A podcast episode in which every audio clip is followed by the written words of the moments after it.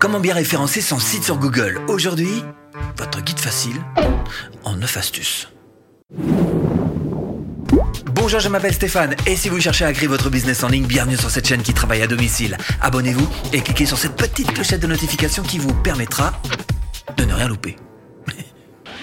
Euh, tu fais du sport? Hein oui, alors toi-même tu sais qu'effectivement pour réussir en compète, il faut être bon sur le terrain, c'est vrai, mais il faut être bon aussi à l'extérieur du terrain. Tout ce qui est entraînement, euh, bien manger, bien dormir, hein Eh ben pour ton site internet et pour faire en sorte qu'il soit référencé sur Google, c'est exactement pareil. Il va falloir que tu sois bon le jour du match, le jour où tu écris ton article, c'est ce qu'on appelle le référencement on page. Et puis euh, tout ce qui se trouve à l'extérieur même de ce jour de match, tout ce qui compte aussi, hein, c'est ce qu'on appelle le référencement off page. Alors principalement, ce sont des techniques de netlinking, backlinks, etc. On va en parler parce que dans ce guide, ce qu'on va faire, c'est qu'on va faire ça en, deux parties. On va séparer hein, le jour du match et l'entraînement pour que ce soit tout à fait clair pour toi. Et puis l'objectif, c'est qu'à la fin de cette vidéo, euh, tu deviennes un véritable petit Usain Bolt. Hein.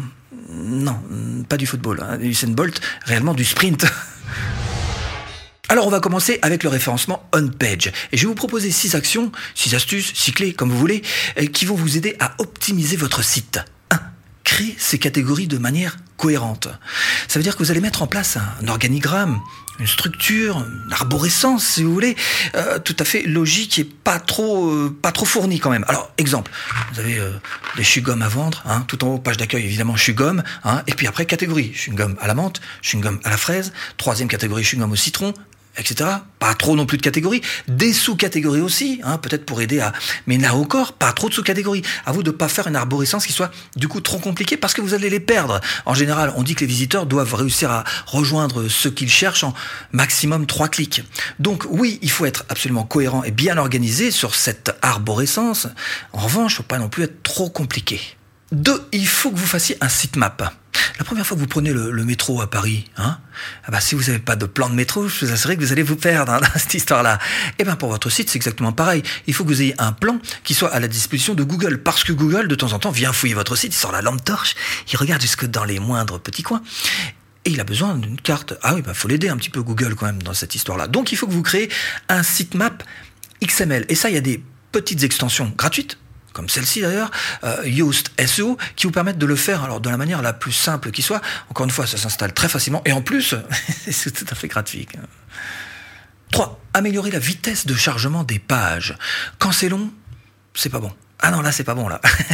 en général, on dit 5 secondes maximum, mais encore, peut-être que c'est un petit peu moins. En tous les cas, les gens, si ça télécharge trop lentement, si vos pages n'arrivent pas dans les 5 secondes, hop, ils s'en vont, vous avez un fort taux de rebond, ce qu'on appelle. Hein un taux de rebond, c'est simple à comprendre, hein, c'est très parlant, ça veut dire que les gens arrivent, ils rebondissent sur votre page, et euh, ils vont ailleurs. Donc ça, c'est pas bon pour vous. Il faut absolument que vous travailliez de manière à optimiser la vitesse de votre site. Utilisez un thème léger et récent Veillez au poids des images. Évitez les icônes, les widgets, les gadgets qui clignotent de tous les côtés et qui prennent beaucoup de place. Supprimez les plugins dont vous vous servez peu. Mesurez la vitesse de votre site avec des outils en ligne comme celui-ci qui s'appelle DR Boost et qui va vous permettre de surveiller un petit peu si votre site va dans le bon sens. 4. Titre et métadescription le snippet bleu là, sous le titre sur Google, voilà, bah ça, ça joue pas sur le SEO, mais indirectement, cet endroit, c'est ce qui doit déclencher le clic. Donc ça joue. Donc faites un effort sur cette rédaction et puis ajoutez-y bien sûr votre mot-clé principal. 5. Sécurisez votre site avec le HTTPS. C'est le petit cadenas là, voilà, qui se trouve juste à côté euh, du nom de domaine. Alors, je rappelle que ça fait maintenant quelques années que Google nous demande de passer en HTTPS, même si vous n'avez pas forcément des transactions financières sur votre site, parce que tout simplement, ça amène de la confiance à votre visiteur. Et c'est pas super compliqué à mettre en place. Il suffit juste d'acheter un certificat SSL.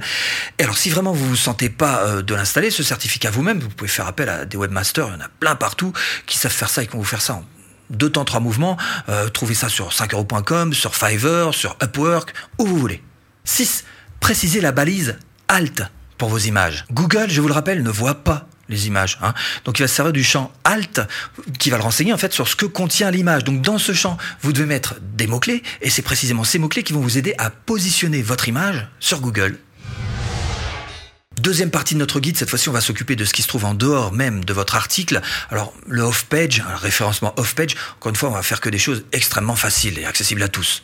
Ah, et si on parlait des backlinks Alors, des liens même d'une manière générale, ceux qui rentrent vers votre site ou ceux qui sortent de votre site vers euh, l'extérieur. Voilà. Donc, c'est important d'avoir une bonne stratégie de backlinks, c'est-à-dire des gens qui pointent euh, votre article euh, depuis d'autres sites parce que pour Google, c'est un gage de confiance, c'est un gage de notoriété. Pour lui, ça veut dire que là, il doit avoir un bon article puisqu'il y a des gens qui font référence à son article. Logique, donc ça va être à vous de chercher à avoir des backlinks.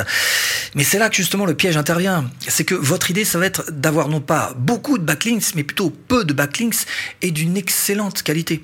Parce que là, vous jouez un petit peu à qui tout double avec ces histoires-là. Si jamais vous avez des, liens qui pointent vers et qui sont pas ou que c'est pas bon, c'est pas du, c'est un peu douteux ou quoi, là pour le coup, vous allez risquer la pénalité par Google et ça c'est pas très très bon.